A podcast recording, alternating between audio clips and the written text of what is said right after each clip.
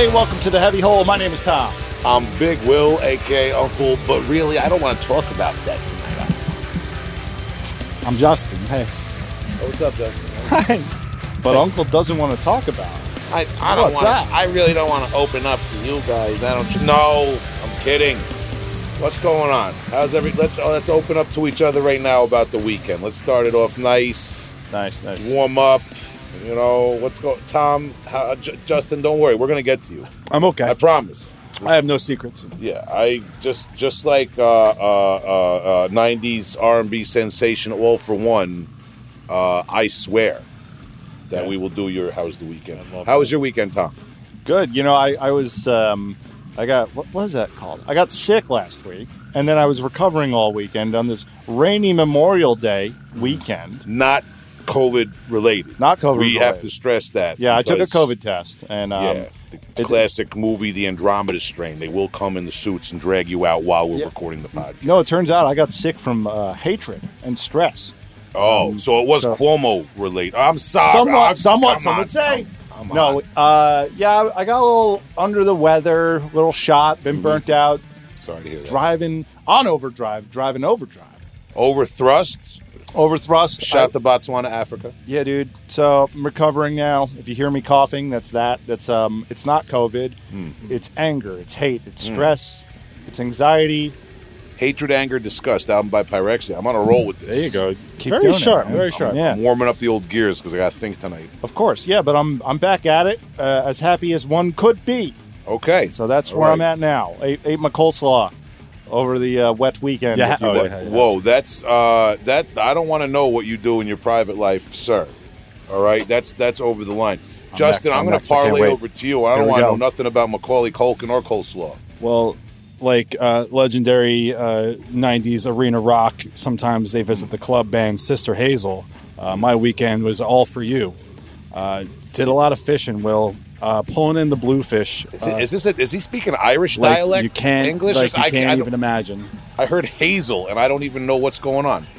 What that, that was an interesting sentence you chose to to. to Oh, to, to I me- thought I was speaking your language. Here's a weird uh, song reference while I'm talking about uh, something else here. All for you, about- Sister Hazel. Look it up. Uh, legendary. I went fishing. Will it was better. Okay, it was better than this. Is right that now. how they say I went fishing in Ireland? I meandered through the arena with Hazel. I think they were from like Ohio or Kansas or something. Okay, all right. They were from the shout great red, white, and blue. Uh, you know, red, white, and blue. Right to you. I think everybody had that this weekend, which was really nice. Um, that's it, man. Only Uh, caught I'm- the bluefish, not the red ones or the white ones. I'm just busting balls. I'm jealous. nice that cocktail you've been, size ones. You've been fishing. I haven't gone out fishing. I know. I know. I could tell you're a little I- grumpy about it.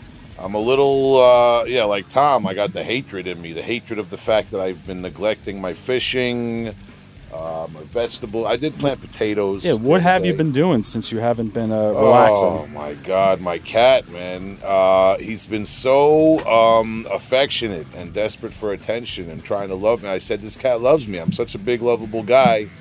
Nope. He's just got to get uh, a trip to the vet. He's got to get his teeth pulled. He's got gingivitis. It's nasty. He's got bad breath. So that Oh. that occupied my day today.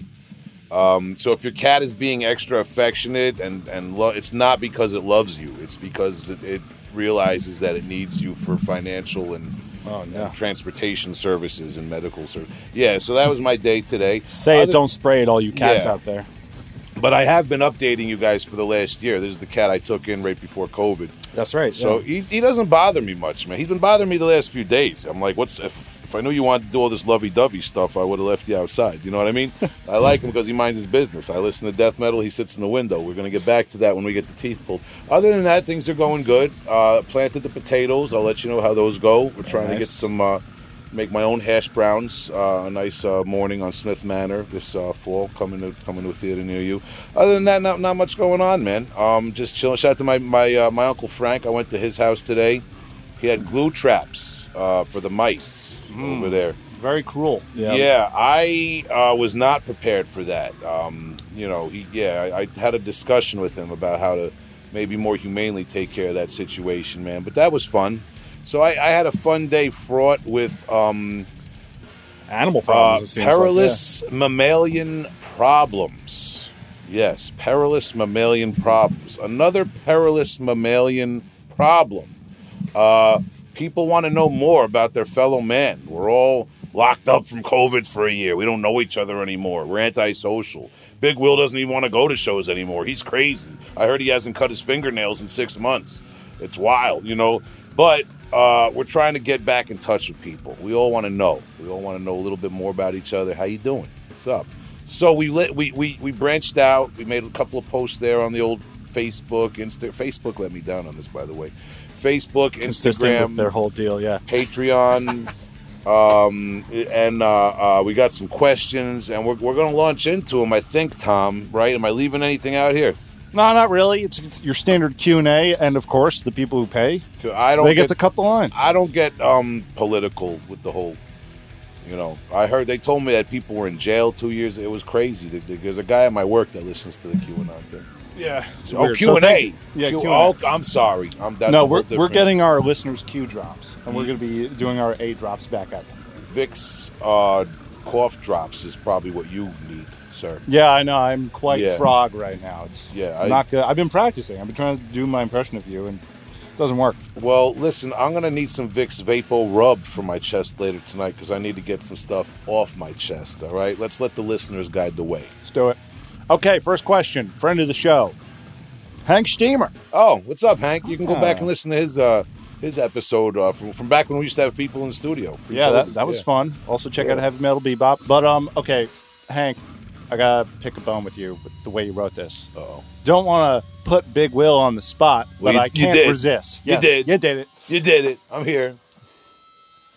Who are his top five dead or alive death metal vocalists? Uh. a bonus if for each one he also names the album slash demo slash EP where he feels they're at their best. I, Cheers. I like Hank uh, offering points. Uh, Yes. the- from yeah, the qu- questions now on uh, each per, uh, person asking the question should offer how many points that question's worth, and then maybe we keep score. You know, it's a little, it's I'm a little more for a fun. triple double rating. So yeah, you're the. only- I think you're the only one about to gain points right now, Will. Yeah, I'm I'm scoring all the points. Don't worry, I'm going to share at the end. Um, but then I might I might give a wrong answer, and it'll gonna be like Sonic the Hedgehog with the rings. I'll lose all the points. yeah. All right, top five dead or alive death metal singers, and the album. And he's, he he might, he said and the album or EP. But all right, I, I all right, I got you because I'm gonna do this. Well, number one, I gotta say, since we're doing dead or alive, rest in peace to Matt Duncan of Afterbirth. Psychopathic embryotomy, obviously very significant in my life uh, and to me for um, obvious reasons. If you follow, uh, you know what I'm doing musically, um, uh, so rest in peace to Matt Duncan. Um, arguably, probably the first uh, person to do the brutal guttural style of vocals, which you can kind of make distinct from the Antti Boman uh, and um, uh, John from uh, Mortal Decay style of death, which is more of like a frog kind of like style. It's not necessarily like, like that that brutal style. You know, I think it's two different styles. But so. I mean, top five dead or alive, man. Um, So you I- got one. uh, yeah, and and we're going on on personal influence on me and inspiration to me. So that's one. Lord Worm, and obviously none so vile. That's an easy one. I'm not trying to take the easy way out, but this is just my off my you know my. I think honest honesty is key here. We're cult enough. Let your hair Um, down. Uh, uh, Antimo of Disgorge, Mexico. Um, and I would say to really appreciate why I'm putting him up there as, as a vocalist and as a frontman, you'd have to watch a video of him performing live with Disgorge when he was with them. Uh, it was all about the live performance um, too with it, with him. So that's three. Um, and it's really hard to narrow this down. Um, but now I got to go in my personal experience, uh, people I've been around and I've seen how they operate and everything like that. Tyler, formerly of Torturous Inception and currently of Splattered Entrails. Uh, before the pandemic, I had the opportunity to see him live in a few different bands. He filled in for me with Artificial Brain a few shows too. Uh, that guy is just a, a next level vocalist. He's also a bit of an athlete, and that, that helps him with his breath control. He's an inspiring vocalist to me. And I got to go Paulo Paguntalan, really, um, because that guy is capable of, of, for dynamic range of different voices um, insight into the, the history of death metal and death metal vocals and just uh, you know and those are you know there's probably people out there that maybe if I knew them as well as I know Tyler and Paulo and their whole style and how they operate and their philosophy on vocals maybe I would put them above but that's just my personal perception of it. And for Tyler I would say if you really want to check out check out the, the newest splattered entrails uh, release on Bandcamp that he's on man. And for Paulo dangerous thing. there you go. But he really does show a r- different range of uh, different voices. So so check out Dangerous Thing. So that's my answer. I hope I scored all the points. I'd say so. Hank's Yeah. not here, but Million points to you. Yeah. yes. All right. Write it up. Now we got a very Long Island one, which uh, well, it starts with an all. oh, yeah, Let me let me be honest here, James. You went with a three piece. It's good. James on Patreon doing three questions. We're one a comment. piece. Yeah. Yeah, make your money work for you. Okay, first, pierced or effigy? That's easy for me. Uh, effigy, and that's not saying I don't like Pierced, but that's just my personal taste. Effigy definitely is the more solid, complete, uh, classic, and and also the album that had probably the the, the most influence going back on my Yeah. formative years of getting into death metal. No disrespect to Pierced from Within at all, but if you if you asked me to compare the two, that's what I say. Yeah, seconded here. Yeah, agreed. That's a three. That's a three-way agreed on that one. So we all got points. five points. Okay, cool. All right, all right. Nice. I'll give you guys a couple of my points. Thank you. 'cause- Okay, so I feel like there's going to be some overlap here, but top five Canadian death metal bands. Okay. So I guess for each of us, could we should we just knock them. off Cryptopsy and Gorguts? and Should just- Cryptopsy and Gorguts? Should we make it really hard and say except for Cryptopsy and Gorguts? then I'll, I'll be here like That's gonna make it really hard for Yeah. you guys. because I just got to go down this list. Like I know all these bands, but then like tough. s- It's some of them. I'm like, all right, I know they're good, but like, Some this is a are personal they- question. Yeah, they really for, from Canada too. It's- Well, now does can we include bands that have broken up or I mean, I wrote mine down beforehand because I saw this question and I oh, was go. like, I'm gonna have to think about it. Go though. I'm going au natural. No, I'm just, I used deodorant before I came here, but I mean I'm like just kind of going off the top of my head with my Gotcha. choices. I mean because I want to see what bubbles up in my heart first. I'm cheating. Hmm. I had to. I had to cheat. I got a well with Cryptopsy Gorguts. I think that's like kind of goes without saying. I don't know. Like I don't want to I'm- speak for you guys, but I, does well, that I'm make gonna? I'm gonna go for more points. I'm gonna play on hard mode and say besides Cryptopsy and Gorguts. Okay, Because I think when you press play on this podcast, everyone already knows we like those bands. Ooh, that's true. Uh, I'm gonna throw one into the ring. Which one? Razor. Razor, great Interesting. band. Fucking fast as shit, heavy as shit. Yeah. Interesting. Um, Cuts okay. deep. Okay, Holmes. so Cathelist, The chillest. the chillest. All about All right, that. that's a good one. Right. Well, wait a Um, minute. Are, I thought we had to give each had to give their own list. I'm giving mine, but I, all right. That, I was Razor was yeah, Well, you, guys, you guys a tag team. You guys are giving me a handicap match. ah, ah, we're having fun. old school, old school manager cutting in while the ref's All right, not looking You over want me here. to just read my five I wrote down, and then I'll think about the other two because two were definitely cryptops yeah, and Gorguts. yeah, nothing below the belt. just give me a top five, and I'm watching. I got my eye on Justin. I'm cheating. I'm, yeah. I'm I'm open book test right now. Um, okay, so besides Cryptopsy Gorguts, I put Baptists, great hardcore band. okay. I, yeah. Okay. I, you you caught me out here. Um, Cathelists, sick, sick, absolutely sick. Another one, First Fragment. Okay. Um, That's just that guitar stuff. You know, shout out to Phil Tougas. He Yeah, just he yeah. is he is the new Canada. And Yeah, it's I awesome. I enjoyed First Fragment, and that's not necessarily my everyday style too, but I did enjoy that. Yeah. Yeah, no, and uh, Dahmer. Wow, I didn't I, th- I didn't think anyone else was going to have that. I, good, Tom, good for you. Dahmer's like that. I'm forgetting the name of the album, but it's like a fucking crunchy, solid full length.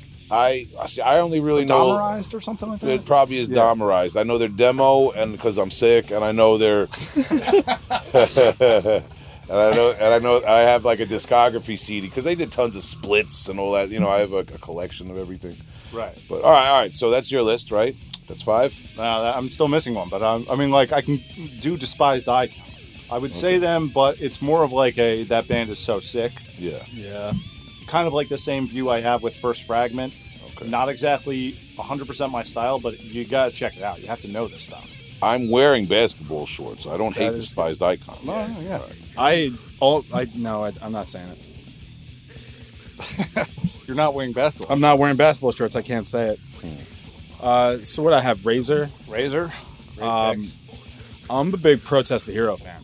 are they Canadian? I They thought they, were from are like Colorado. Nova Scotia. Interesting. First two records, my favorite before they got before there was like this like crowd uh, source kind of conspiracy or whatever's going there. Um, Finger Eleven, great band from Canada. Just saw that on the list. Uh, I never really gave them the chance, so who really knows? Uh, Did you have to consult Google or Wikipedia for Canadian bands in general? I don't know your- most people's names or my friends' birthdays or most of the things I, I mean, listen Canadian metal is a pretty wide. It's not like you know. to. Yes, that's so I forget sometimes. Getting put on the spot. Like I got 21 cousins. I could probably name four of them off the top of my head. All right. No, I'm to- um, yeah. I told you I, I advanced the cheating. I'm already It's a good cheating. thing. You don't want to be too close to your cousins. Will, It's why creepy. don't you? Um, yeah, well- yeah, yeah. You pipe in, Will. I'm ready to go. Get in there, man. I'm I know waiting- you are. I'm, waiting, I'm waiting for the smoke to clear. Shit, don't wait too long. I think Boy. my anger's contagious. I'm, I'm ready to go.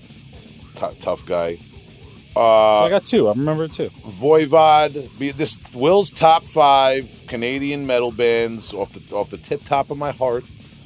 Uh, uh, besides Cryptopsy and Gorguts, because I'm playing on hard mode. Voivod, Blasphemy, Yes Dahmer, you are correct, sir. Um, uh, what was Steve Hurdle's joint? Nervosa. Was that it? It was Nervosa, right? That's the one with yeah. The Luc Lemay's like he he played in them for a while. No, Yeah. Negativa. Negative. I'm sorry. Thank, thank. I'm that's sorry. Why, I'm sorry. that's why I had to ask you. I think you got some of your sick on me. I, I don't know. And I, well, I have to if we're if we're going except you know besides Gorguts, then I have to include that because I always associated with that. Yeah. And Rush. Sorry, I I classify What's the B song? Rush Oh yeah, that's good. seventies hard prog rock to me is within the scope of the heavy holes definition of heavy music. Well, I, I wish you told me that earlier. I got Geddy Lee's phone number. Could Yeah. have him call in. Call him up. Call up fucking Geddy Lee. I'm gonna add Archspire too because I really enjoyed those. Uh, that I, first little Arc I Boy. enjoy Rush a lot. You know. Keith Harris of Afterbirth will make you appreciate Rush. I don't hate Rush at all. You know what I love too? I love. Uh, well, no, I, I used to love it. I learned to love it. I did ask like some of my friends to put like some of these tracks on some CDs uh, to burn uh, in middle school, um, but I fucking enjoyed two Nickelback songs. I enjoyed two of them. Not surprised. Was it was it the one from Spider Man? You goddamn right, it was the one from Okay. Spider Man. All right. They said they need a hero, and then also in the next track, what Kerry King's doing a solo, arguably like one of the better solos he's ever done in the Sum 41 song. Are they Canadian? I don't think so. I can't. Yo, listeners, get ready to hate me. All This, right, all these questions. You're getting like you're getting the real shit right now. What's the next question? All right. Um, so we're still on James. Um, Justin, actually, this goes to you. Wayne Uh, Gretzky, just- number one Canadian band. Okay. Uh, Jumpin' Jesus. You brought Jumping Jesus in a long time ago. Yeah, see, I barely remember that. Yeah, but that was a good band. That was a cool band. Weren't yeah, they that was like very techy. Sweden? Well, I don't know where they're from. It's just James saying "Jumpin' Jesus?" question mark, and he says it's not really a question about them. It just need to be talked about metal horns. Well, we did we did talk about them on that one episode. Yeah. I wish we could go back and and um, uh, tell you which episode, but I mean there, wa- there I think we talked. I think, I think we covered it. There We did. We did technically We did. cover it. So James, uh, yeah, They- we they- did. We did. Cover He heard all we had uh, on that. Yeah, on that We recommendation. gave. I I believe. I'm confident. Now hold on a second. I'm trying to look it up so maybe we could tell you which episode. But this is uh, this is tough. Hold on. This is why we gotta say what music we featured at the end of the episode. If you go, I think we were we were doing go- it back then. Yeah. If you go back to In the Hole with Adam Rotella from November 22nd, 2019, Yeah. you can hear at the end us talk about the Jumpin' Jesus, The Art of Crucifying album. and I believe we covered it and how bizarre a name it is for such an interesting band and uh, how they didn't really, they didn't leave a lot to go on. No, I mean, I don't know that we, you know, Yeah, I'm- you know, for you know, just for James, he's a Patreon. There's the demo and then the full length, and that's it. And I'm we were gonna go to talking the about. Jumpin' Jesus. Are you on the Jumpin' I'm Jesus a- Metallum? Yeah, I've been cheating this whole time. Is anybody? Yeah, Justin's over here looking at the back of the book. I'm, I'm I don't I don't like what you're doing. I like what I because I do it the real way. I'm I love what sick. you're doing too, Will. No, you don't. You're lying. Nobody loves me. Whang. All right. Jumpin' Jesus, uh, not a lot of people know this, not from Canada. West North Rhine Westphalia, Germany. Okay. Uh, a couple of the guys were in bands that I don't really know either. Um, Oh, you don't know the D Flyer? Come on, D, yeah, you, you didn't get you didn't, you didn't get D Flyer where you were at. Forced Entry was a band. All right, guys, we can't just read off No. Metallum for the rest of the episode. No, I'm no, gonna, this- I'm pushing through. This is part of the Jumpin' Jesus question. it's not even. It's he, Has it been answered. James answered? himself said it's not really a question about that. Then it's just been a- need to be talked about. We are talking about it. It's been You answered. can blame James if you do not like our cu- our thorough breakdown of Jumpin' Jesus's Metallum. uh, go to uh, google.com slash jumpin' Jesus. All Well, here's something funny. It was produced by Andy Classen, who played guitars and vocals in a band called Holy Moses. oh no shit! wow. and the Xmas Project. So that there's a there's something going on here, man. All right. Well, this is good to know. So now we've talked about it, James. Thank you so much. Uh, appreciate it as always. I only, Okay. played, I only played guitar on one Christian song. I, I'm just geeking out of Metallica. Yeah, you got, I'm going to turn off people your are mic getting in a people bit. are getting insight into my process for the research now. Mm-hmm, All right. It's more than just questions and answers. It's experience. now you can't Google experience. Next question. So Justin, oh, this is from San Marino, I should say. Oh, hey, Sam. So Justin, most episodes you tell us you've been working hard on those riffs. What I want to know is one, how are they going? Well, hold on. Let me look it up real quick. Um, no, they're they're going. Yeah, they're going good. Uh, it's hard. It's a lot of um, looking inside of yourself, not always liking what what comes out, what you see. It's a yeah, it's a process. Yeah. It's like when I try on collared shirts, like button-up shirts for work. Oh shit. Just look look inside of myself, and I don't like. I'm sorry. Go- ahead. I'm no. I'm trying to picture it like what as you're saying it. I could wear a I'm dressing shirt you up right now. Yeah, I could So, wear a I'm button-up dressing you up with my eyes. shirt. That's enough. That's enough. Going off the rails. Yeah, they're going good, bud. Uh, yeah, actually, uh, I have a 20 old Strat that was my first guitar ever uh, that my grandma had gotten for me because I told her I love Nirvana. Stop. And she was like, Stop lying. didn't, didn't he kill himself? And I was like, yeah, but it was on my birthday, so it, it was fine. And then we had this thing, and then uh, my grandma bought me the Strat. It was great. Uh, and then every couple of years, I kind of just hot rod it out or do something weird to it. So um, I did something very cool. And I'll t- Sam, I'll send you specifically. Will doesn't care, so I'll I'll, Oh. I'll text you this uh, this Oh, I will. really great I'll send it to him on, on Patreon. Send it to me. I'll yeah, forward it to yeah. him. We'll get this to you, Sam. Not Will. You can't see this. Oh, I- I'll see you next time I come to the studio. Next time I'm over your house, I'll, I'll sneak a peek. You shouldn't Shouldn't have told uh, me your so, plans. uh, all right, there's a second part to this question, and Oh. also I should mention that Panic Chords down from New Zealand seconds this question. So, oh yeah. uh, what projects are these spicy boys for? Wow. Will, how many questions you get so far? One, and that's the end. That's the end. That's the end of the episode right there. Oh man, that's so fun. Yeah, but are your questions are all just like, are you really writing riffs, or are you just full of it? Like, what's up? Hell yeah. Uh, Sam, I, I do have one question. Are you a drummer? That'd be sick. Um, yeah, uh, the the projects for Dangerous Thing. Uh, so we, you know, we mentioned before uh, Dangerous Thing. How could we not? My God, it's on the tip of everybody's tongues nowadays.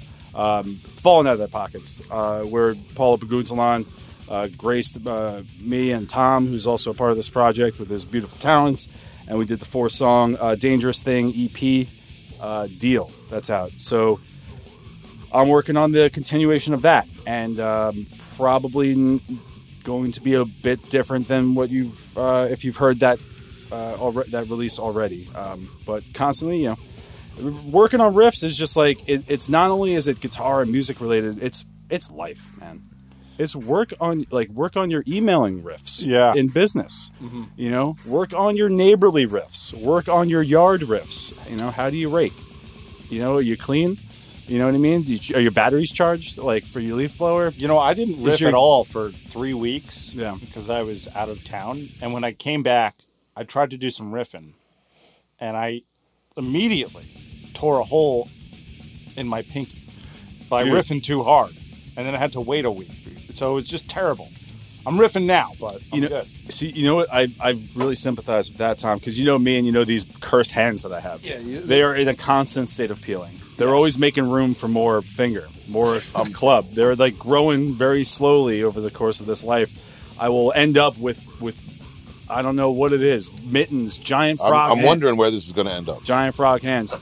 The no, what I'm saying is you got to work through the struggle sometimes.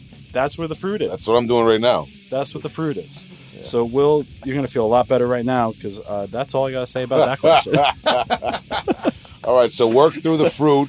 Work and get work through the fruit. Make yeah, we're making wine here. no, you can eat the fruit, enjoy it, but work, yeah, work to get to the fruit. Yeah, stomp the grapes and make the wine. Okay, this this question here from Harrison Clark is going to uh, show our true colors. I feel. Who do you guys think the biggest innovators in metal currently are? I personally think artists like Toby Driver and Maurice De Jong keep pushing the envelope, but it'll be cool to hear your input. Wow, Justin, go ahead. I'm gonna have to look up who those people are. man. So, guys, it's a bit. Come on. Will, sorry to interrupt. What? I'm sorry to interrupt. Are you are you checking messages? So what are you doing, man? What am I doing? Okay. Oh, all right, all right, all right. I Um, need con like. all right, back to back to actual question. and Yeah, answer. yeah. Um, I think uh, one guy who who sticks out to me right now. Uh, well, two, there's two people that come to mind. Uh, people who just keep churning out stuff, and I don't know if they're exactly pushing things forward, but they're bringing, they're like raising the bar of quality. Um, that dude in Hell Ripper, who's doing that old school thrash yeah. stuff, like the one guy. he's just uh he's just uh, he's a machine he seems to be really in tune with just like writing that style of music and he's just upping it like every release that i've heard from hell ripper is absolutely solid and the other one is uh, andrew lee from rip to shreds um, same kind of seems like work ethic just you put it on and it crunches right okay perfect toasting all the way around. Those two dudes, I don't know, I, I forget the gentleman from Hell Ripper's name, but uh, shout out to him and shout out to Andrew Lee. Both of those dudes just killing it. Yeah.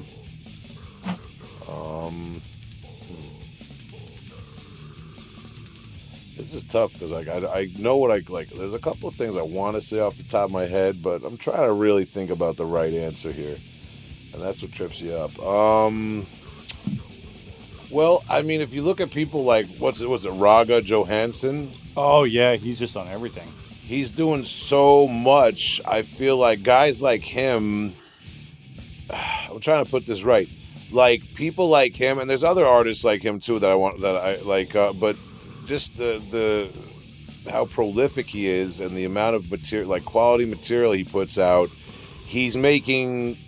I don't know that he's necessarily introducing a whole new sound that's going to be um, ventured into, like Gorguts did with Obscura, but he's doing a lot for the culture of death metal and the underground like integrity of death metal. You know, he's giving people something to really look look up to and be inspired by. Um, He has one of the uh, most packed metallums I've ever seen, and he just, I mean, in 2020, talking like at least 10 releases scanning over this. He did that thing with Speckmann. Well, they had the project. yeah, you know Johansson, Speckmann, and then um, Putrevore, really cool project he's doing. And yeah, I mean that's a good choice, dude. Then you also got, you know, the idea like you got bands like Dysrhythmia, even Krallice. That you know, a lot of that those bands that are like involved around Colin Marston are really kind of doing something different and taking maybe the atmosphere of black metal and some of the intric, you know, the the technicality and intricacies of like dissonant and tech death and like spinning it in a whole different kind of artistic direction. Um, the Even- Colin Marston scene, so to speak. Yeah, even like what he's just doing with production and making that like uh, that kind of lo-fi stuff way more widely acceptable than it was. You know, that used to be a thing to really run away from, and now it's like a, a like I feel like bands are are more so now given a chance on their on that style of production than something that's like kind of really glossy and shiny. You know, I think that's a huge. Uh, uh, for the better too. I think it sounds better. Yeah. Um, I forget the guy, the guy's name. I'd have to look it up, but off the top of my head, the guy that was in Morbus Chron, and now he's doing the, the band Sweven. Oh yeah, Phil sent me that one. That's that Sweven release. Sweven is amazing, Yeah. and that to me is almost like I, don't know how to like. It's almost like a blue oyster cult kind of like uh, uh, creepy atmospheric '70s rock album filtered through like the that lens of, of melodic death metal in a way. It's really cool, man, and, and that that was really different. I really enjoyed that a lot. And Morbus Chron was great to begin with. I really, I've said this before on the podcast. I drunkenly said it to Horrendous at a show one time before we uh. ever did the podcast. And I got the vibe like they were waiting for me to shut up because they wanted to go, you know. And I was like, no, you guys are this. You guys are sick. but like, I You were do, punishing? I believe, yeah, I punished Horrendous one time. But Horrendous, I group these bands in with one another only because I see them, and I'll explain this weird thing that you're going to be like, Will's doing edibles again. But um, Horrendous Execration from Norway, underrated band that doesn't get brought up a lot. Um, they are former receivers of the Norwegian version of the Grammys. Great band, uh, Execration. Former receiver. Um, yeah, former receivers. Uh, uh, Morbus Chron with uh, Sweven, and there's a few other bands where it's not OSDM. It's not melodic death. It's not like they're just doing HM2. We, we want to be entombed again. Mm-hmm. Like they're doing something where, to me, the best way I could describe it is it sounds like if around the mid 90s, instead of going towards American style brutal death metal like everything did, that wave of kind of like you know Darkthrone's first album, Soulside Journey, and that you know those really brilliant Disincarnate, those really brilliant albums that were still a little bit steeped in thrash um, and, and old school death metal. Uh, if those kind of kept going on a parallel universe path beyond the, the dying fetuses and suffocations of the world, and and like it's like a modern take on that almost, man. I, I you know I'll, I'll stop now, but I really like bands that kind of just don't they don't just ape OSDM and HM2 or whatever you want to call it, Swedish death metal sound, but but they really push past it. You know who does that? Faceless Burial from Australia Yeah. really does something cool too. Where you every once in a while you'll be like, oh, that you know I can hear a little bit of an influence here and there, but they're doing something very cool too, man. Well, that, that's what I love. That's the true for me, like like you know parentheses progressive uh, aspect of a band when it's actually about progress, not about just adding clean parts to a song or something like that to call yourself that. You know what I mean? The actual progression of the genre that they're a part of. Just because one of you started singing clean and you're not doing as many death metal vocals doesn't mean you're progressive. Speaking of clean vocals, though, I just want to throw one more in the hat before we go to the next question. Dude, you should. Moon Tooth. Yes. Moon Tooth, 100%. just like they're not. They're doing. Yeah, there's a lot of familiar sounds there, but there isn't a band like them, and I'm surprised that they're not a little bigger. To be Yeah. honest with you, Yeah. because it is very, you know, it, it is Well, it is pedestrian, but it's like also extremely interesting. They're also doing their build up the, the hard old fashioned way.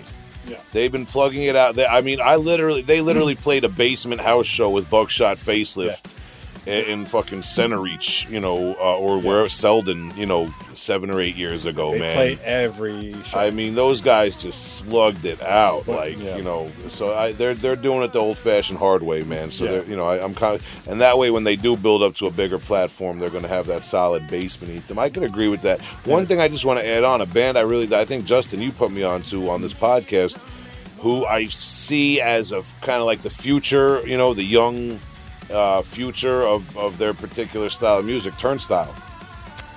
oh, dude, new Turnstile just came out, or uh, I think a single I haven't it. heard it. I haven't heard it. Oh, Check it out though. you, uh, you are correct, sir. I think they're interesting. I like what they're doing, and it seems like they're kind of pushing things in a new direction. It's fresh. There is a, they are the the break of this whole wave behind them too of like all, like other bands kicking it in the same Yeah, kind of like yeah. like like fucking I don't you know whatever like retro backpacky 90s punk like with a little freshness kind of wave to it. I want to button up this question real quick by by just piggybacking on what you said Tom. Uh, Nick um, from Moon Tooth bringing back the Guitar Hero. Uh, 100%. Yeah. It is unfucking believable. Uh, Yeah. Don't ask me about how my riffs are going. Just watch him, follow him on the Instas, uh, and follow what Moon Tooth's doing because that's that's where the real shit's happening. Um, and I also want to say shout out to uh, I follow them on Instagram. Uh, they're called the Outer Garments, and they're a merch company that specializes in doing really proper reproductions, total but reproductions of the classic death metal shirts Legend. from like Sabbath Legend. and Gorguts and shit like that.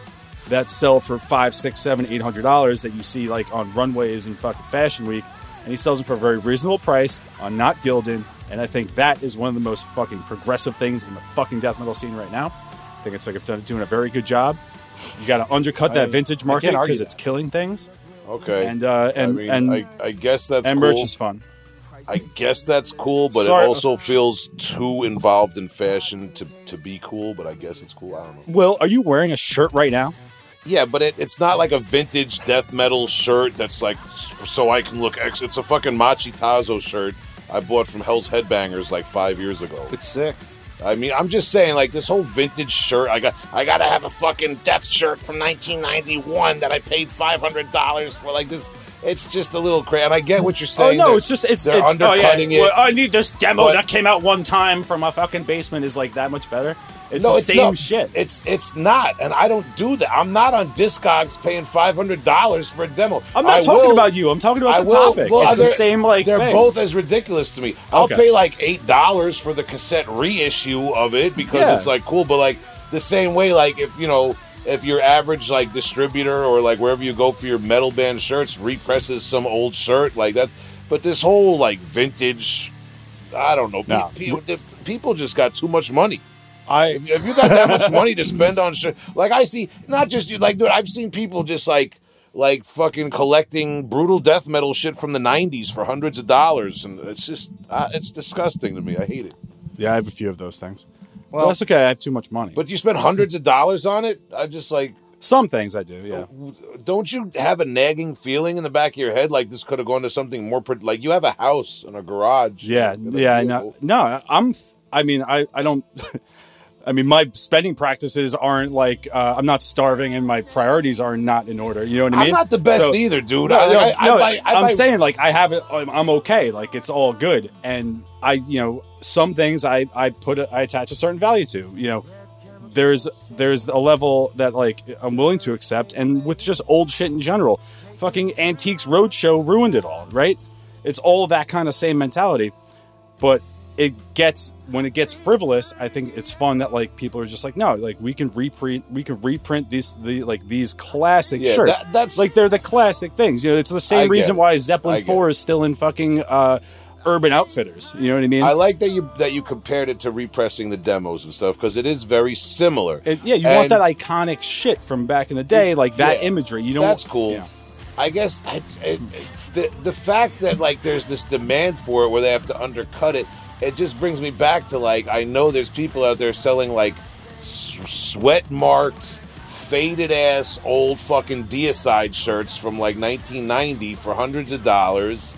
And like the kind of you know more practical blue collar side of me, just like want, I, Yeah. I, A hundred percent It's ridiculous. It's a little tedious and frustrating to process. like that shirt's not even like in good condition. Yeah. That's not True. yeah. All right, well, I've, we I've really seen the went same on a thing, tangent and it's, Well, it's I'm, gonna, I'm about to get into like how there weren't 3x or 4x available in death metal shirts to begin with, way back in the like in the 90s and early 2000s. Right. And so, So- all right, so don't so, so don't question what I'm wearing. Don't you ever question what I'm wearing. Shout out don't to you ever question Headbangers. what Will's Shout wearing. out to them. I used to wear Big Dog t-shirts. Remember that big that said Big Dog? Yeah, do- do- spelled the right way. Because that's the only size you can. You only. What's the next question? All right, thanks, Matt, for that one. All about uh no, that wasn't Matt. I'm sorry, that was Harrison Clark. Matt's the next question. Matt, here. let's go. Matt, with the world opening back up, how soon will you be going to or performing concerts? Any specific artists or shows you're looking forward to? I'm not coming out of the house. I'm, I turned into a hermit during COVID. I'm just listening to records and listening to tapes and drinking coffee like a little old lady, watching out the window. And no, I'm I, Afterbirth is playing. Uh, if you heard the Memorial Day bonus episode, I plugged it. June 26th at Mr. Beery's in Nassau. So that's our first one back. Nice. There you go. Dipping my toes in the water. Yeah. So we'll see, man. You know, I'm I'm like everybody else. There's trepidation. We're confused. We don't know exactly what's going to happen or what's going on. You know, I don't plan on breaking any laws. Uh, you know, I, I'm living my life, and um, I'm anxiously awaiting uh, shows to come back. You know, and uh, you know, there's a few venues and a few promoters that are trying to uh, you know, like we said, get their feet wet, you know, and jump in again. And everybody's there's a lot of trepidation. You know what I mean? It's time, man. It's time. Yeah, I, I know in a lot of you know down south in Texas, Florida, there's already shows going on, and so I've even thought about driving down there for, for some of them that I've seen. Very weird watching like not even lockdown hadn't really stopped, and I watched a uh, a Deicide live show. Yeah, It was yeah. like in in like March or something. But you know, Yeah. Glenn Benton doesn't care. He don't care about no science. He's He believes in Satan as his mask. he did share a picture of himself getting vaccinated on social media and urged people to get vaccinated. Well, Yeah. that is very metal, Yeah. Glenn. Yeah. Go for it. You're just, dude. He's fucking. You know, I'm sick of both you guys, man. Why? You guys got to respect Glenn's fucking mind. All right, he's he's a man of science. Dude. He hates God. Right? Sa- dude, well- Satan has a mask. Yeah. I think he'd love that. I think he would absolutely. yeah. dude, I, no, I, dude, I, you know me. I don't talk shit about Glenn Benton. I just, I'm, I'm joking. Hey, you know what? But- I'm not. Tom knows more I'm ready- deicide than me, so he, he you should be more mad at him. All I'm saying is the guy got knows. vaccinated and like urged, and like I'm not even t- like this isn't like my personal stance on anything. I'm just making the point.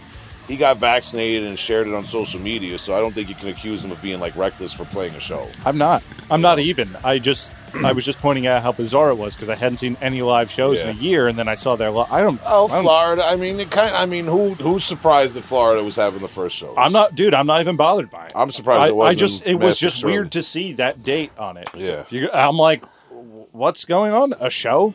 That's so strange. Yeah. That was the first show I've seen. Yeah. Like truly. Um, I watched a couple of those live shows. You know, we watched the Internal Bleeding live stream, Yeah. and you know they offer something, but it's Yeah, you know, I, I'm don't going to be real. Now that we're getting to, now that we're getting shows back, I'm going to admit something. I don't like live streams. I don't like watching them. I mean- Bands do a good job. They do their best, and I'm sure there's plenty of people that enjoy them. My own, you know, Afterbirth's going to be part of one of these events. It's great. I'm not knocking them. I'm saying, me, you know, I'm just saying you. I'm ready for shows, dude. It's, you know, it's, it's just, it's, it's enough already, man. yeah. I mean, there's going to be a flood of them. Yep. It's yep. time. I'm very excited for shows. Uh, it's gonna be a mix of everybody's trying to get out back out there at the same time right now. Yeah. It's gonna be like crazy lineups. There's gonna be like weird packages. The festival shit already is kind of just like so frivolous and out of control. Uh, Yeah. These like crazy lineups and stuff. It's like that Ph- Philly Beer Festival they just announced. A lot of people yeah, that's announced wild. that. Yeah. The fest, because like MDF isn't back yet. That seems wild, man. I think they were just a touch too early. The mass You know- destruction. Yo, yeah, I'm not blaming anyone, but yeah, Yeah. it's just crazy how the. And I saw the Mass Destruction Fest in Georgia in November has a pretty cool lineup. it's Yeah. I love this country because uh, immediately Gang. like no shows for uh, for a year. Let's put fucking All twenty thousand people in the same spot. Like, let's go. They're also booking some pretty big fests in, in England and Europe that I've seen. Of course, and, and yeah, you're outside. Like, uh, I'm listen, I listen to the science. Uh, it seems fair. You know what I mean? I, And, yeah, uh, I mean the outdoor stuff. Go for it. I don't care. but Like, I'm, yeah, I'm really excited to to get back. yes, to answer Matt's question, I am excited Yeah, personally. Um, I won't. I don't know if I'll be performing, as no one wants to come to see my one man show. Are you a drummer? Um, are you a drummer, Matt? Let us Contact know. Dangerous Thing Yeah. at dangerousthing.com. Uh, d- that's uh, that's yeah, not a web. it's- Is that a website? Uh, dangerousthing at gmail.com. Okay, that, hit that us is a website, but I don't know if you want to look at it at work. Yeah. Yeah, that's like I, I used the, the the deadly dick fishing lures and I lost a few, so I was like, oh, let me go to deadlydick.com. Yeah. That was, Bad. that was fun. Bad time. Carniv- DeadlyDickLures.com. I'm So- picturing Regurgitate's album Carnivorous Erection. That's what I'm picturing. I'm sorry. they should re- Dude, uh, our own lure company. I, I. I honestly like I haven't seen anything that is in close proximity that I can say I'm excited for at the moment, but yeah, like I'm gonna be hitting shows. Well, yeah, they're not really back full full on here in New York. They're like the, the it's a very kind of low key matinee thing Afterbirth is doing, and then besides that, there's maybe you know maybe every once in a while you hear about like that that Sabbath Bloody Sabbath cover band is killing it on Long Island. Yeah, they're The that, that band just they did a few live stream things and some like videos of like them playing people's barbecues popped up, and now they're playing every fucking where, man. They're they're killing. They're really good too, man. yeah, dude, cover bands like they always get all the they get all the riches. they get all the better parts. Uh, AMH has a show I think coming up in, in Oh, yeah, end, end of the month or or uh, Okay. beginning of July or somewhere in mid July, something like that. Uh, so I think it's I think it's July, probably later in the summer. But uh, Jukai is back. Uh, local hardcore band Jukai. Oh Uh, yeah, dude. fun. They're with the masks and the surf influence. That different. That's a different one. oh, there's another yeah. Jukai. That yeah, that was that Am was I thinking of a different band? a different band. Tom, uh, don't worry, we'll talk about it off air. Uh, Jukai, shout out to them. How you doing? Okay, Uh, my get it. bad. Shout out to you guys. Um, but yeah, you know, excited to support friends, uh, buy drinks over there. AMH going to be bigger too. Uh, little secrets. Do tell. Oh, oh, Oh no, well no, it's not secrets. Whoa, well, let's whoa, fucking whoa. talk about it. Who cares? Uh, they bought the, they bought the spot next door, Wow. uh, in between them and the uh, Amity Ale House. So they're just gonna oh, it's gonna be a bigger Knock floor. that shit that down. is beautiful news. Yeah. a little more serious with the outside, with the food and all this kind of Shout, stuff. shout to Dan Yeah. Valentine. Yeah. Hell yeah. Great, good news. All right, next up, Jim. Excuse me. Uh, that's the sickness. Um, all right. Jim, I just finished your episode about Intestine Baalism with a death metal breakfast. Um, the most striking thing about the band is how huge their riffs are. The riffs that open Banquet and Darkness, the title track, and Awakening are so huge that they could be the only thing on their albums and I'd be happy. They make me excited to be alive. What are the hugest death metal riffs you can think of? Good question. Excellent question. I got it. Yeah. Morpheus Descends Chronicles of the Shadow Ones EP has some really bordering on black metal, almost atmospheric, uh, uh, dark death metal riffs that are the uh, that are really big, man. Yeah, Morpheus Descends from upstate New York, Chronicles of the Shadow Ones. Shout out to them, man. If you're friends with them or if you're a fan of them, tell them to come on the Heavy Hole. I hit them up and booked them when we first started the podcast. And I had to cancel on them because I had to get dental work done that day. I had like a toothache and all that shit, remember? And I canceled on them and tried to reschedule. And I think they were like, "Fuck, this guy flaked." Oh well. But but whatever. But so so yeah. Shout out to Morpheus Descends. I'm a longtime fan. Come on the show. Come on the show. Yeah. I'm gonna ask you questions. You got a list, Tom? I wrote some things down. This is, you know, I'm sitting, I'm a jotter, so I was Yeah. jotting. yeah, jot away. Um, so On Jot. I think like the whole idea of like power metal and shit like that, they try to be so huge, so to like keep it heavy without going into like super power metal stuff. Yeah. One of the biggest ball riffs is the song "Mountain Machines" by Zoth. Remember I brought that band in? oh, I, I'd have to reacquaint myself. I remember the name. Yeah, Yeah. It's just yeah. There's something about album came out last year, right? yeah, or Yeah. a year and a half ago or something. Yeah. Either way, the band fucking rips. Like uh, they need Yeah. more love. They're they're like you know technical death metal thrash kind of thing going on there. Really well packaged. Um, but yeah, Mountain Machines. It's one of those they, they hit you with a really like kind of kind of happy happy riff where it just feels endlessly good, and I could associate that with the whole Intestine Baalism the, thing. the opposite of micro machines. Yeah. Mountain Wow. machines. Mountain Machines. And another one that's probably a little more well known is Decrepit Birth's Polarity, which is very big. Okay. That's a huge riff. Yeah. Now, simple though. Uh, first thing that came to my head was uh, was the red chord Ant Man. The start of that that song. Yeah, there's something. It sounds elastic. Sing bang, sing bang. Yeah, very. The, it's inflating. Yeah, It gets big. it is weird the way that paces. Um, yeah, that's not where my brain would have went, but that does sound so big. See, like you know, I got a hard time because I go to, like, I gotta not go to breakdowns. You know what I mean? Big, ch- like China's, like just smashing China cymbals. Of course, Well, I feel like that's kind of an easy way out when you say a big Right. riff. Like Yeah. when I think, especially because he referenced I- Intestine Baalism. I agree. I agree. He's going with more of that like for like ominous kind of flutter picking, you know, with like a blast or a or a, or a skank beat kind of black metalish yeah. big riff, you know. Everything by that band Mithras. That was on my list. Oh. That is all like On Strange That- Lip, yeah. Loops, Lips, Ooh, on Strange Loops. Yeah, on those lips now. Uh, on Strange Loops, that's an album. Only big riffs there. There ain't space on the cover for nothing. it's, it's large. A- another one that comes to my mind, a band I talk about a lot on the podcast, but it's because it's such a classic uh, EP or album, whatever you call it. But go back and check out Depravity from Finland, Silence of the Centuries. Uh, from the early '90s, it's it's not um, doesn't come up. It's, I wish it got a nice proper uh, reissue. I think the Crypt put it out, but it sold out really quick. But anyway, the si- uh, Silence of the Centuries by um, Depravity from Finland that has some really nice big riffs, much in the same way I, I, I was describing with Morpheus Descends. And uh, kind of, I'm going to squeeze this in here. Another band I talk about a lot, Disfigured from Long Island, had their Paroxysm demo and their Prelude to Dementia EP. Uh, you know, they do the breakdowns, but they had a way, especially when they blasted. They did some more traditional flutter pick death metal riffs that had a they had they were they weren't as ominous as the other two bands I referenced, but they had a kind of a, uh complicated. You know, they would go on and on some sometimes some of those. So that, that's that's my input. Yeah, man. Um, Brian Hunt adds as a content uh, a comment here. I had never heard of Intestine Baalism prior to that episode. Man, I'm loving every bit of their sound. Great riffs on riffs. Yes. Shout out to Brian.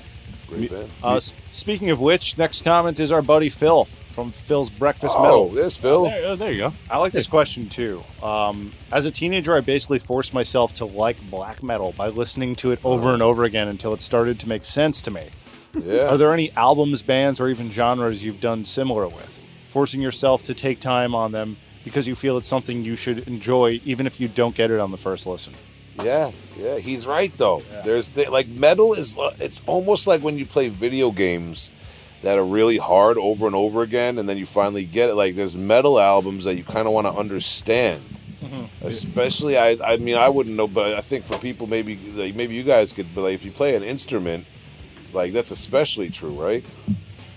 Uh, yeah, I think it's, I think it's the idea of like, you know, listening to music is much more passive. So it's about like, an analogy to me would be learning an easy song on guitar is different than just like playing it as opposed to mastering it, like playing it over and over again. Like when you play like a simple three chord song over and over again and you know it in and out, unlike just playing along to the chords. Um, but like as a listener perspective, like, yeah, I mean, I, I black metal, some black metal releases were like that for me. Like Transylvania Hunger took about two spins before I was just like, okay, I know what volume I need to listen to this at because I was Uh. always scared that it was just gonna pop. It's got no, it's so staticky, it's so thin. Sound.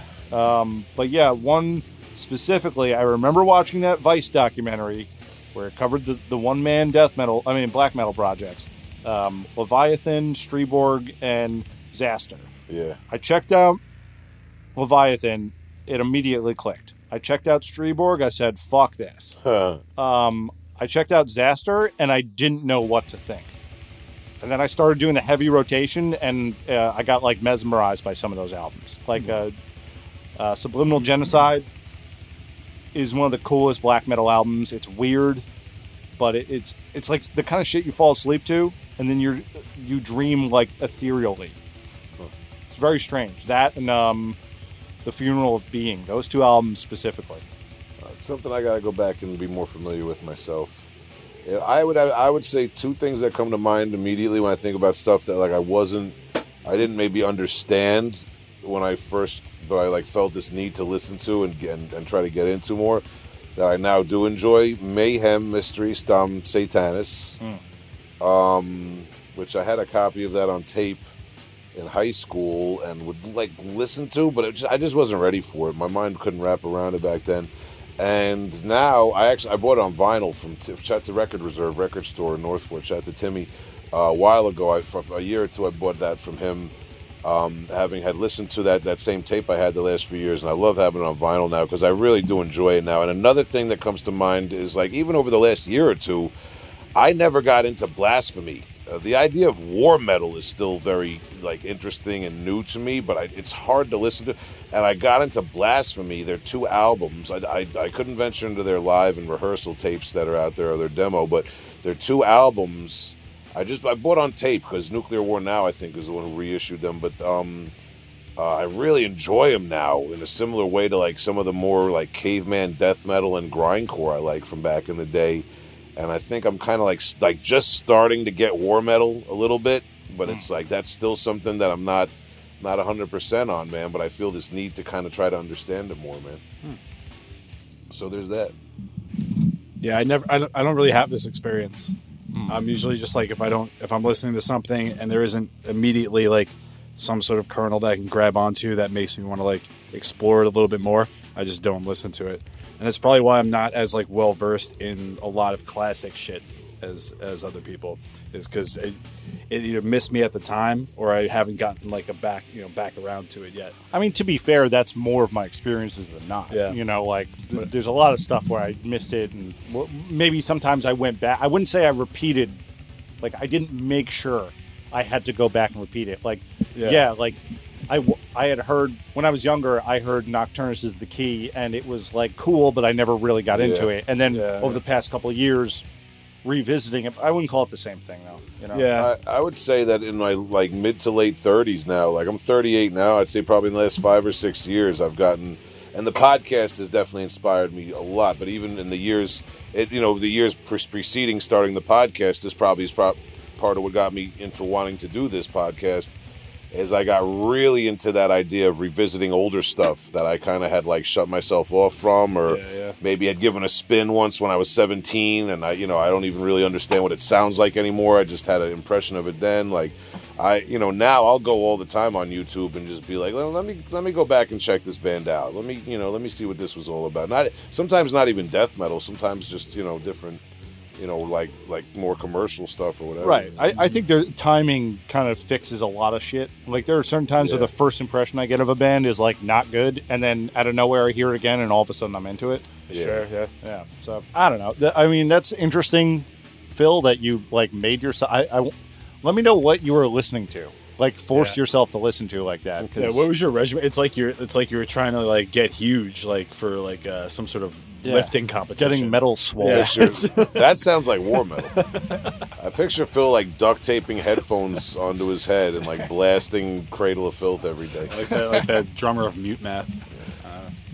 Um, okay, so from Taylor. Taylor, what are your most extreme show memories, whether it be crazy shit going on in the pit, violence, injuries, or otherwise? Also, when's the four track Big Will cassette project dropping? Ooh.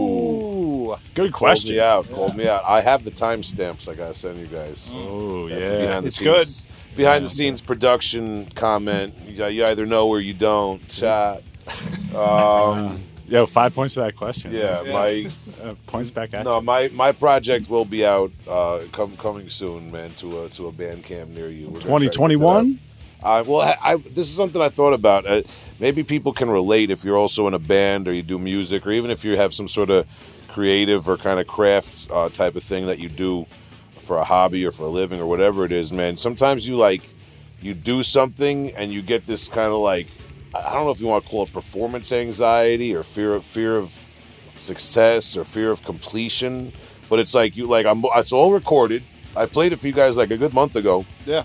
Yeah. I good. wrote out the timestamps that we need, and I've just been like I procrastinate, and it's kind of like you have this anxiety about putting it out, and I feel like I'm so used to being part of a band every time something comes out that it's in motion and there's other people involved, so I just do my part and it, and it comes out. But this whole, you know, this is all me on this. I've never really put out something all by myself, except for just putting rap songs on the internet. But that wasn't a real release. So I think I have a mental block I'm trying to get past with putting this out. Well, Okay. Taylor, we're going to help Will get over his mental Yeah. block. Yeah. And it, it will come out. We have heard it. It's fucking awesome. They're gonna they're gonna take me outside and they're gonna slap me in the head and they're gonna hit me with the garden hose a few times with the cold water. Yeah, we'll You show some pain, but then some love. Yeah, we're gonna get this four track out, four track tape out. Uh, back to the first part of the question. uh, what are your most extreme show memories, whether it be crazy shit going on in the pit, violence, injuries, yada, yada, yada? I only have boy. one. You only have one? I have one. How? Did we just we end were the in the same episode? band. Did we just have the I only have one that I'm going to share. Uh, and this this uh, this was a great. This is really uh, just a fantastic uh, experience. Uh, so Tom and I were in uh, we're high school. We went to high school together, and we were playing uh, in a high school band. We uh, did a lot of uh, different covers of things.